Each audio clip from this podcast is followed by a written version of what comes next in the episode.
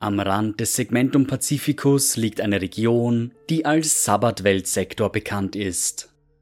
Erste imperiale Kolonisten erreichten diesen Ort im 35. Millennium, der mittlerweile über 100 von Menschen bewohnte Planeten umfasst. Im Jahr 755 des 41. Millenniums sollte der Sabbatweltsektor Mittelpunkt eines Feldzuges werden, mit dem Ziel, in den heretischen Kräften des Chaos zu entreißen. Dieser Kreuzzug sollte sich zu einer der größten militärischen Operationen des 41. Millenniums entwickeln und zahlreichen hochrangigen Mitgliedern der Armee das Leben kosten. Die Sabbatwelten erhielten ihren Namen von der heiligen Sabbat, ein junges Mädchen, das eine Vision des Imperators empfangen haben soll. In dieser Vision wurde ihr mitgeteilt, dass die Region unter imperiale Kontrolle gebracht werden sollte. In dem darauffolgenden Kreuzzug, der sich über die nächsten 105 Jahre hinweg erstreckte, entwickelte sich die heilige Sabbat zu einer der beeindruckendsten imperialen Anführerinnen der Geschichte so dass die neu eroberte Region fortan ihren Namen tragen sollte. Bereits zwei Jahrtausende später war der Sabbatweltsektor eine dicht besiedelte Region mit mehr als fünf Trillionen Einwohnern. Doch durch seine Nähe an die äußeren Gebiete der Galaxie wurde der Sektor stets durch einfallende Xenos und Chaos-Invasionen bedroht. Besonders auf den äußersten Planeten des Sektors wurden regelmäßig Chaoskultisten aufgegriffen. Das Administratum war sich dieses Umstandes bewusst, doch bislang konnte die Situation unter Kontrolle gehalten werden, so dass ein Eingreifen von außen nicht notwendig war. Über Jahrtausende hinweg wuchs die Chaoskorruption im Sabbatweltsektor an, bis sie schließlich im Jahr 600 des 41. Millenniums bereit war, sich auszubreiten. Ein mächtiger Kriegsherr, der als Achon bekannt war, versammelte die Chaoskultisten der umliegenden Planeten um sich, mit der Absicht, den gesamten Sektor unter seine Kontrolle zu bringen. Das Imperium der Menschheit sah sich zu jener Zeit mit zahlreichen anderen Bedrohungen konfrontiert. Der Aufstand eines lokalen Kriegsherrn, schien im Vergleich ein beiläufiges Problem zu sein. Doch die Verteidigungskräfte der Sabbatwelten mussten schnell feststellen, dass sie die Kräfte des Archons unterschätzt hatten, denn er schien den Schutz der dunklen Götter zu besitzen. Eine Welt nach der anderen fiel in die Hände des Chaos, auch wenn sich die imperialen Kräfte des Sektors mit aller Macht in ihren Weg stellten. 140 Jahre später konnten die Sabbatwelten nicht länger als unter imperialer Kontrolle klassifiziert werden, und der Sektor wurde vom Administratum als instabil und gefährlich eingestuft. Das imperiale Recht des Gebietes wurde widerrufen, und die verbliebenen planetaren Gouverneure der Region wurden zu ihrer eigenen Sicherheit evakuiert. Viele im Imperium wollten die Sabbatwelten nicht so einfach aufgeben und setzten sich für eine groß angelegte Militäraktion zur Rückeroberung des Sektors ein. Vor allem die planetaren Gouverneure wollten nicht mit ansehen, wie ihr Lebenswerk von den Verrätern zerstört wurde. Hochrangige Mitglieder der imperialen Armee sprachen sich jedoch gegen diesen Vorschlag aus, hielten einen solchen Kreuzzug für zu zeit- und kostenintensiv. Vor allem da die Vergangenheit gezeigt hatte, dass der Sektor ohnehin instabil war und Chaoskorruption an allen Ecken aufzublühen schien. Ein Mitglied der Armee sprach sich jedoch für einen solchen Kreuzzug aus. Lord Militant Slido, der in den vergangenen Jahren einiges an Ruhm anhäufen konnte. Er brachte seinen Wunsch, einen Kreuzzug in den Sabbatsektor zu führen, immer wieder vor die hohen Lords von Terra die im Jahr 755 schließlich zustimmten. Slido wurde zum Anführer dieses Kreuzzuges ernannt und es wurde ihm die Aufgabe übertragen, den Sabbatweltsektor wieder unter imperiale Kontrolle zu bringen. Zufrieden ging der Lord Militant umgehend ans Werk und begann mit seinen Offizieren die Planung der Kampagne. Beinahe ein Jahr verging, bevor sich die gewaltige imperiale Flotte außerhalb des Sektors zu sammeln begann. Sechs Milliarden imperiale Soldaten, sechs Orden des Adeptus Astartes und mehrere Titanenlegionen warteten auf ihren Angriffsbefehl. Lord Militant Slido studierte über 30 verschiedene Angriffspläne, bevor er seine Entscheidung traf. Die kommende Kampagne sollte unter dem Codenamen Red Rake ausgeführt werden und als eine der größten in die imperialen Geschichtsbücher eingehen. Slido war der Überzeugung, dass sie an mehreren Fronten gleichzeitig kämpfen werden müssten, um die Sabbatwelten zurückzuerobern. Die Flotten sollten zunächst einen Brückenkopf im feindlichen Gebiet errichten, um so ihre Feinde zu überraschen. Danach sollten die gegnerischen Streitkräfte zerstreut werden, nur um anschließend, in Slidos Worten, entscheidend vernichtet zu werden. Die Kreuzzugsflotte wurde also aufgeteilt, um an mehreren Orten gleichzeitig zuschlagen zu können. Onsgard, Long Hayland, Indrid und Formal Prime wurden als erste Ziele der Kampagne auserkoren. Obwohl die Flotten gewaltig in ihrer Zahl waren, wurden die Operationen mit unvergleichlicher Geschwindigkeit ausgeführt. Long Hayland fiel beinahe augenblicklich. Drei Wochen später war auch Onsgard unter imperialer Kontrolle. Formal Prime sollte sich jedoch als erster Stolperstein des Kreuzzugs herausstellen und einen Vorgeschmack für die kommenden Ereignisse darstellen. Zunächst waren sechs Wochen für die Eroberung des Planeten eingeplant worden. Doch das schwierige Terrain der Welt machte diesem Plan einen Strich durch die Rechnung. Erste Landungsversuche verliefen vielversprechend. Doch bald schon waren die Chaoskultisten auf die Anwesenheit der imperialen Angreifer aufmerksam geworden. Wie besessen stürmten sie auf den Brückenkopf zu, und die imperiale Armee musste schnell gewaltige Verluste auf sich nehmen.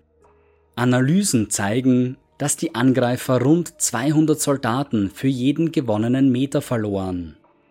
Als die Verluste sich immer weiter anhäuften und mittlerweile die elfte Woche angebrochen war, erkannte Slido, dass nicht nur sein Ruf, sondern auch die Moral des gesamten Kreuzzuges gefährdet war. Erst als eine Streitmacht der White Scars zur Unterstützung angefordert wurde, konnte sich das Blatt zugunsten der Angreifer wenden. Die hochmobile Kriegsführung der Astartes konnte die Chaos-Kultisten einfach ausmanövrieren. Formal Prime war schlussendlich erobert worden. Auch Indrid erwies sich als widerstandsfähiger als erwartet. Doch dank mehreren Verstärkungen und dem taktischen Geschick des kommandierenden Lord Militant Cybons konnte auch diese Welt unter imperiale Kontrolle gebracht werden.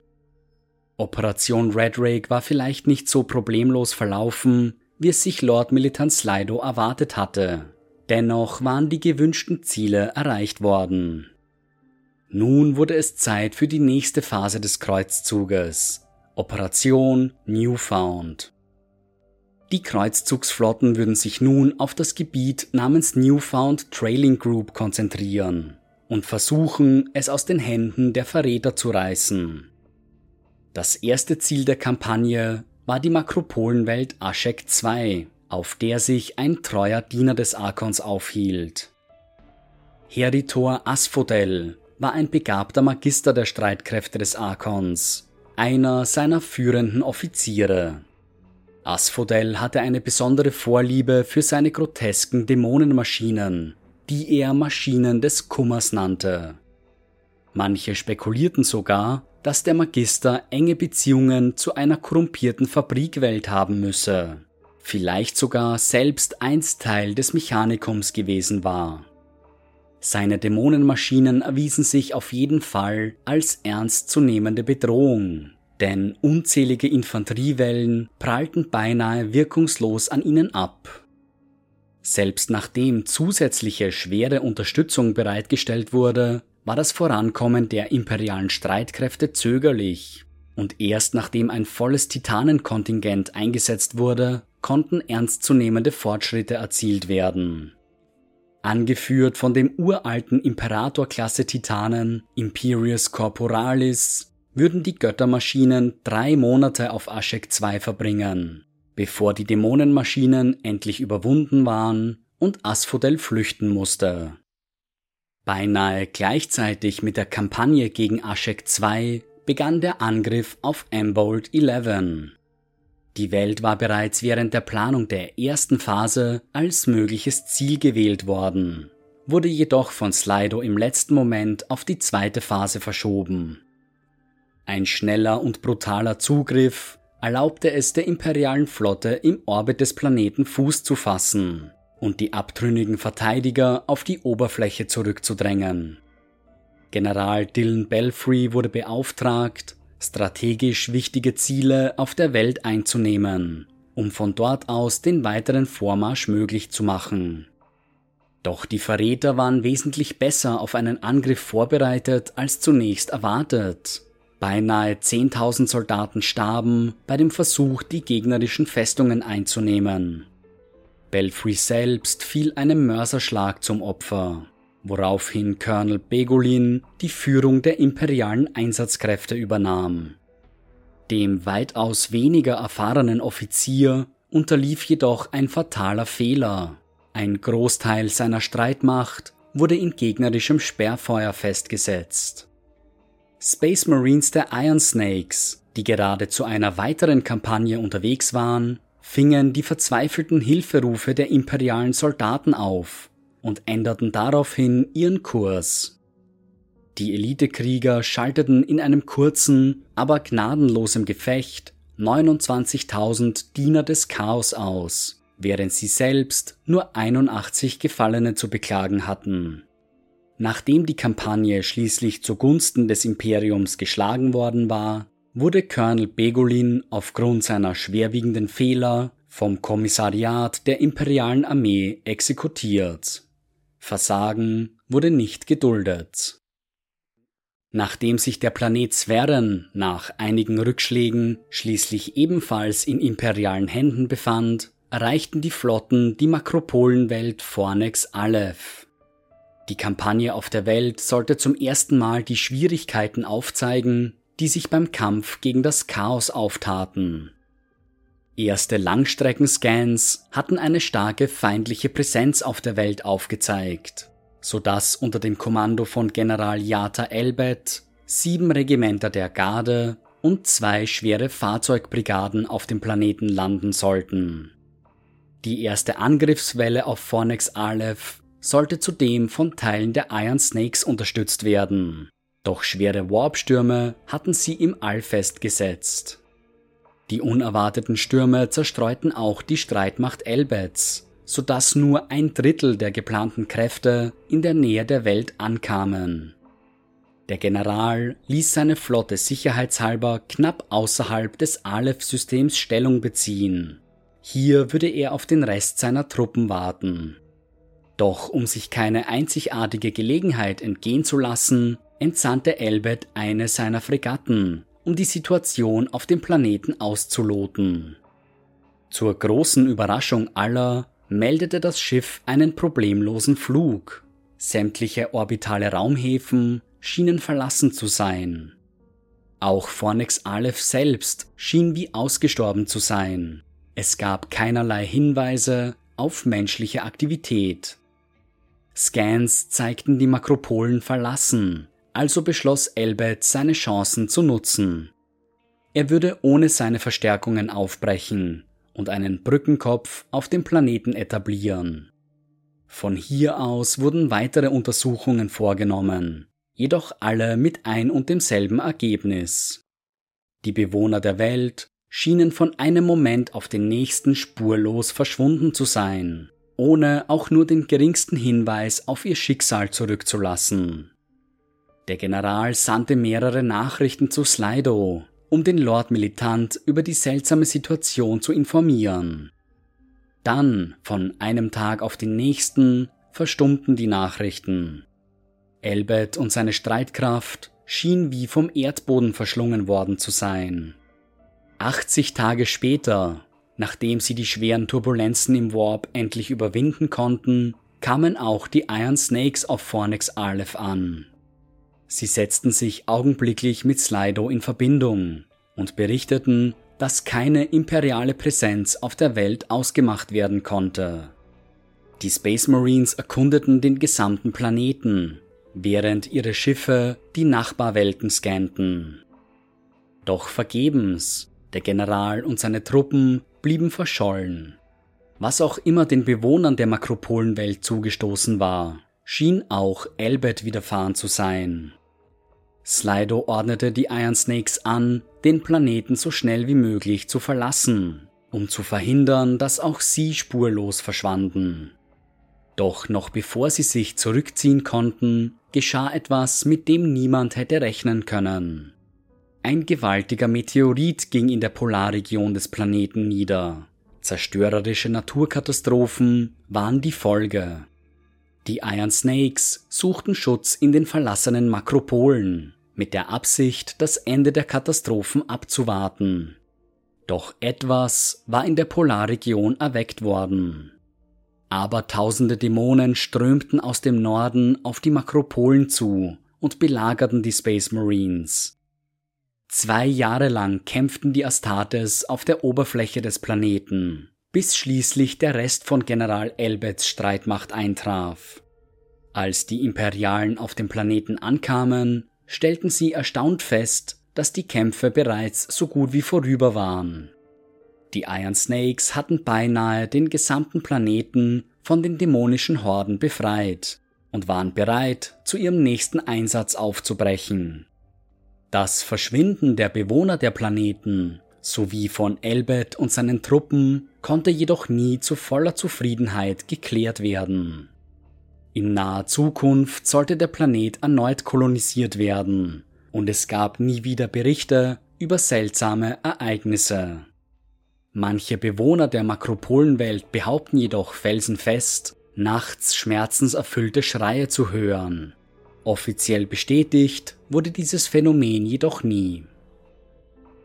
Über die nächsten vier Jahre hinweg drang der imperiale Kreuzzug immer tiefer in das von Arkon Nazibar kontrollierte Gebiet vor.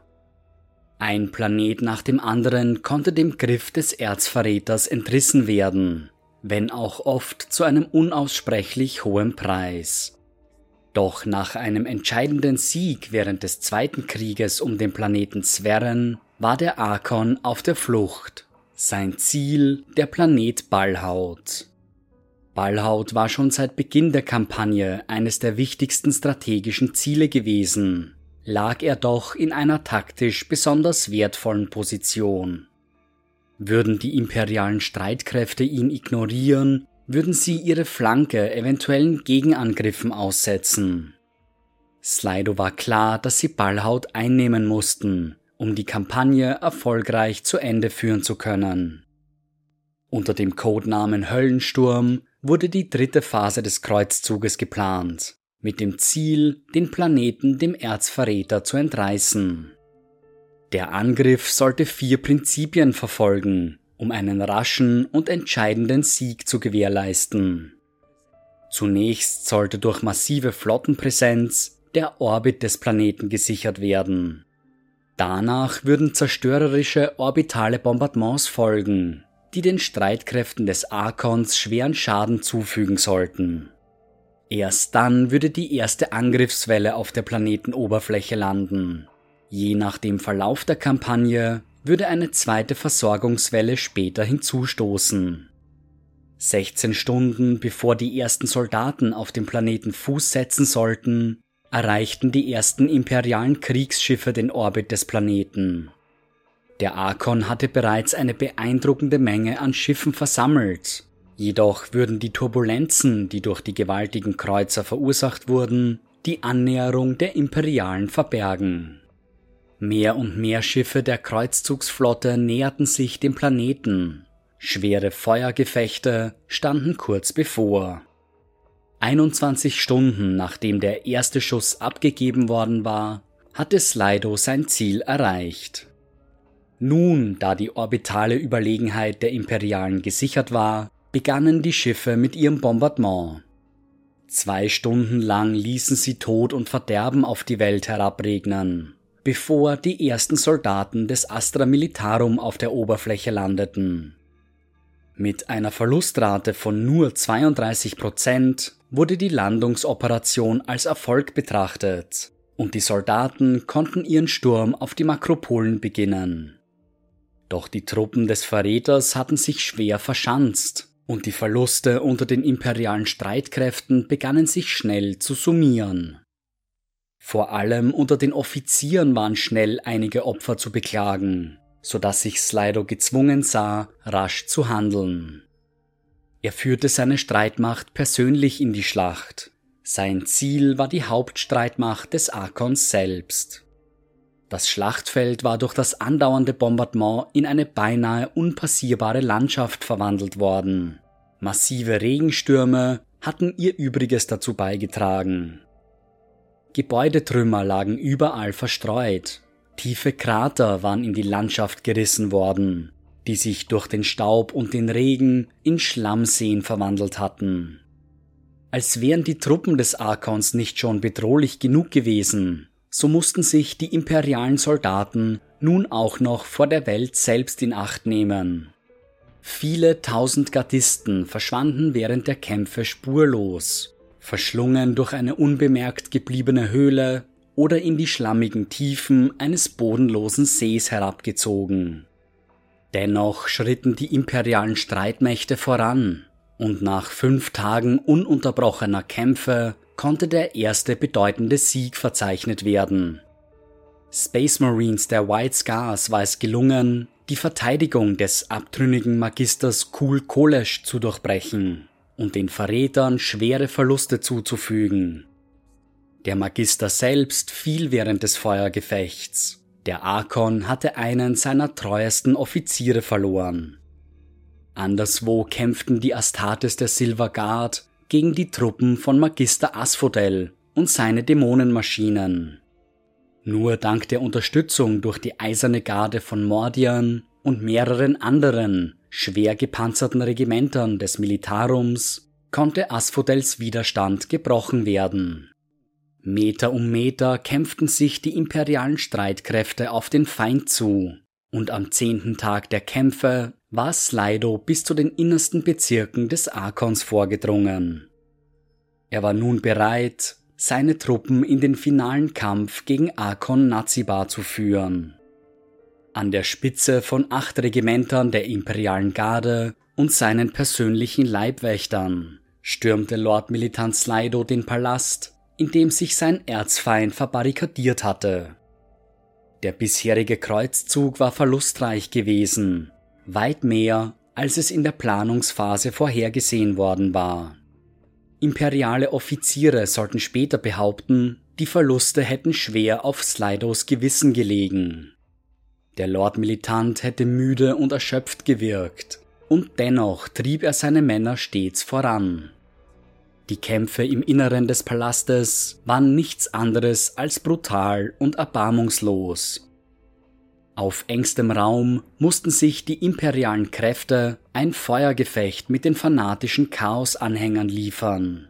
Und spätere medizinische Untersuchungen sollten zeigen, dass Slido während dieser Kämpfe schwer verwundet wurde. Ob es eine gut gezielte Kugel oder die verderbte Klinge eines Gegners war, bleibt ungewiss. Doch dem Lord Militant wurde während des Sturms auf den Palast eine tiefe Wunde im Unterleib zugefügt. Doch die Kämpfe gingen weiter und Slido preschte voran. Nach acht Stunden standen sich der Lord Militant und der Arkon endlich Auge in Auge gegenüber. Das Duell zwischen den beiden soll rund zehn Minuten angedauert haben. Zweimal wurde Slido während dieser Zeit tödlich getroffen, doch irgendwie schien es ihm gelungen zu sein, die Verletzungen zu ignorieren. Er behielt die Oberhand, hieb immer und immer wieder mit seinem Powerschwert auf den Arkon ein, bis der Verräter schließlich tot zu Boden ging. Kaum auf dem harten Marmorboden aufgeschlagen, schwärmten Dutzende Chaoskultisten vorwärts, um den Körper ihres Meisters zu bergen.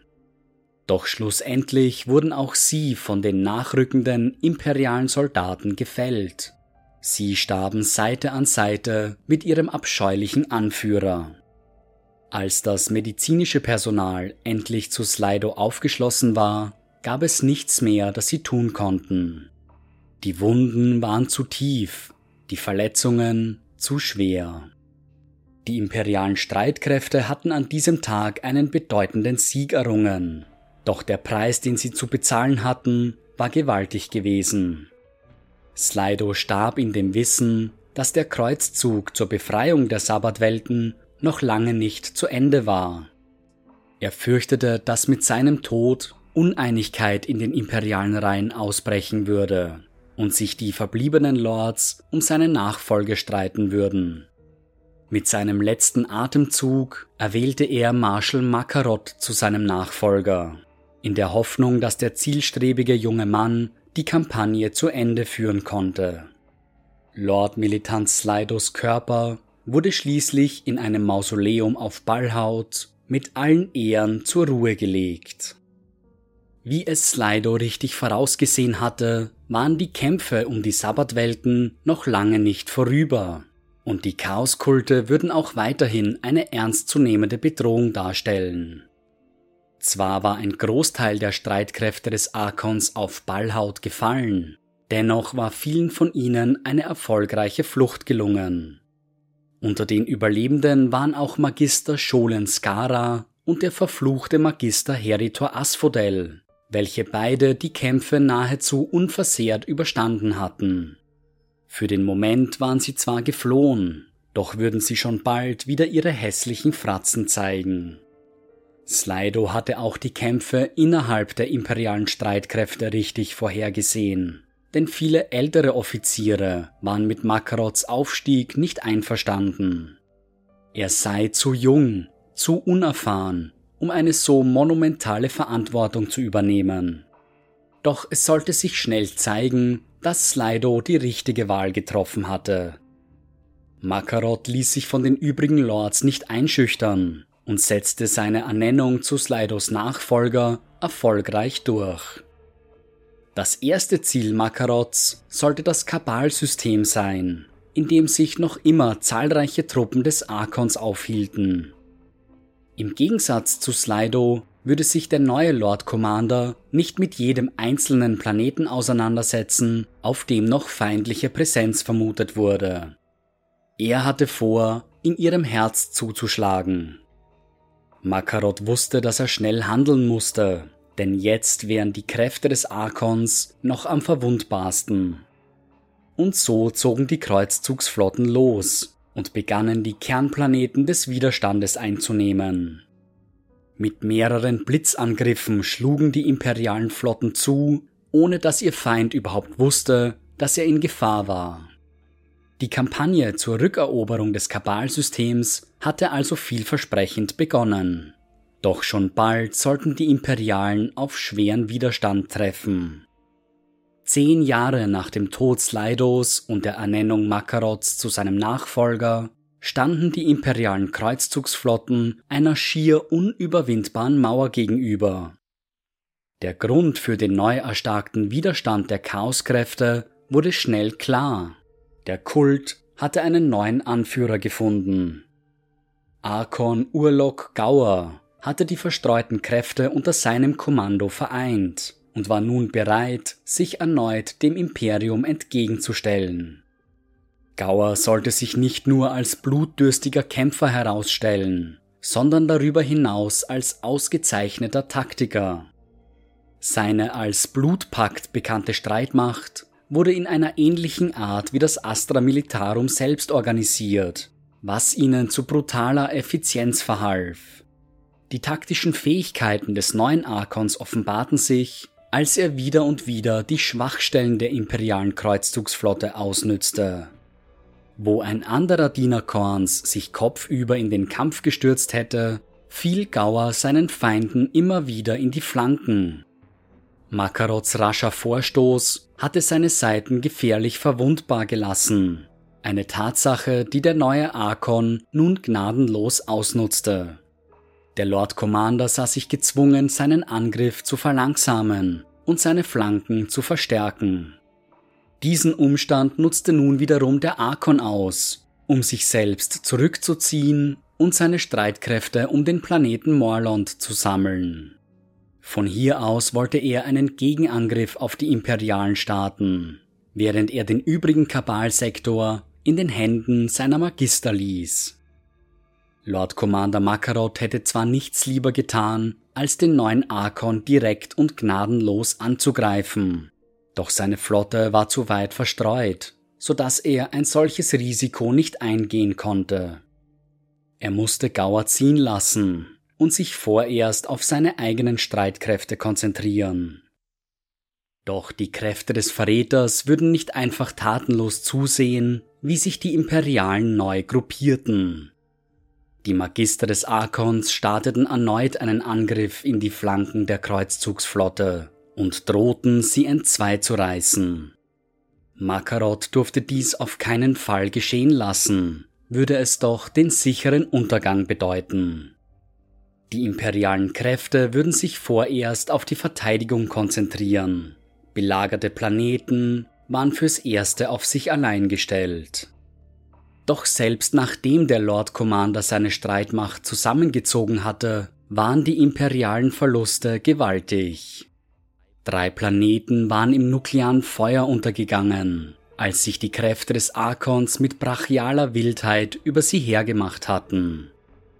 Dass die Kreuzzugsflotte diese Zeit der konstanten Gegenangriffe überstehen konnte, ja dass sie das Blatt schlussendlich noch wenden konnten, war nichts anderes als purer Zufall. Drei Kriegsschauplätze sollten sich im Nachhinein als Wendepunkte des Krieges herausstellen, in denen sich die imperialen Streitmächte durch pure Willenskraft durchsetzen konnten. Auf dem Planeten Enotis sah sich Lord Militant Hummel der übermächtigen Armee des Magisters Anakwana Sek gegenüber. Nur dank der gewaltigen Anstrengungen der imperialen Piloten und ihren Maschinen konnte sich der Lord Militant durchsetzen und den Magister schließlich von dem Planeten vertreiben.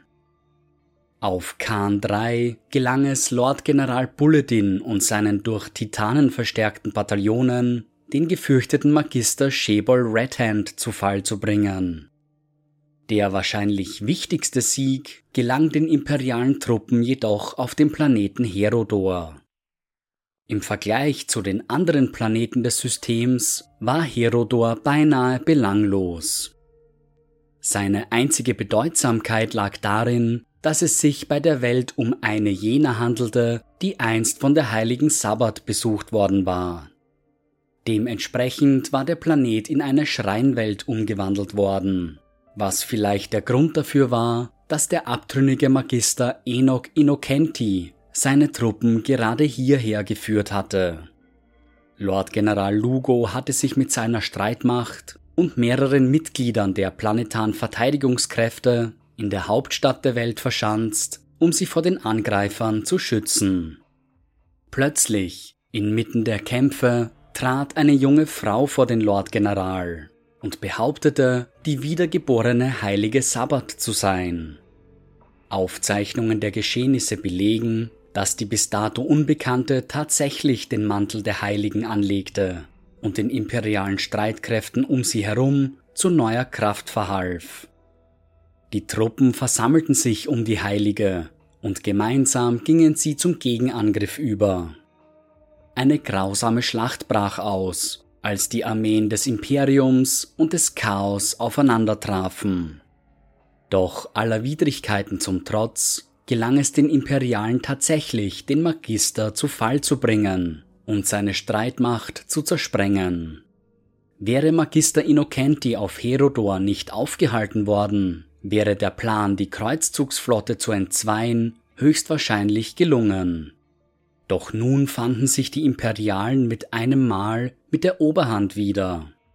Zwei der drei gefährlichsten Offiziere des Arkons waren gefallen, nur Anakwana Sek und seine Streitmacht war verblieben. Die Nachrichten über die wiedergeborene heilige Sabbat verbreiteten sich schnell im Sektor, und verhalf der Kreuzzugsflotte zu einigen bedeutenden Siegen. Allen voran war es Lord Commander Makarot gelungen, die Makropolenwelt Morlond zurückzuerobern, auf die sich der Arkon zurückgezogen hatte. Eine zweite Front konnte etabliert werden, und die Zeichen standen gut für die imperialen Streitkräfte. Dennoch warnten die militärischen Berater des Lord Commanders ihn davor, den Arkon zu unterschätzen. Urlok Gower hatte sich zwar erneut zurückziehen müssen, diesmal in den Karkaradon-Cluster des Kabalsystems. Dennoch würde er nach wie vor eine ernstzunehmende Bedrohung darstellen. Makarot beschloss, dass er mit seiner Hauptstreitmacht ebenfalls in den Kakaradon-Cluster vordringen würde, während die zweite Front versuchen sollte, Magister Anakwana Sek und seine Streitmacht auszuschalten. Makarot sollte jedoch auf heftigen Widerstand stoßen sodass sein Kreuzzug an der Grenze zum Erinius-Cluster zum vollständigen Stillstand gebracht wurde. Von hier aus verläuft sich die Geschichte des Sabbatweltkreuzzuges im Dunkeln. Zwar sind mittlerweile mehr als 300 Jahre vergangen und die imperialen Geschichtsbücher sprechen von einem Sieg der Kreuzzugsflotten, doch Einzelheiten lassen noch immer auf sich warten. Das endgültige Schicksal des Arkons sowie der unzähligen imperialen Offiziere des Kreuzzuges wird aller Wahrscheinlichkeit noch so lange unklar bleiben, bis es den Gelehrten gelingt, Aufzeichnungen aus jenen Tagen zu bergen. Für den Moment können wir nur mit Sicherheit sagen, dass das heilige Licht des Imperators die Sabbatwelten nie verlassen hat.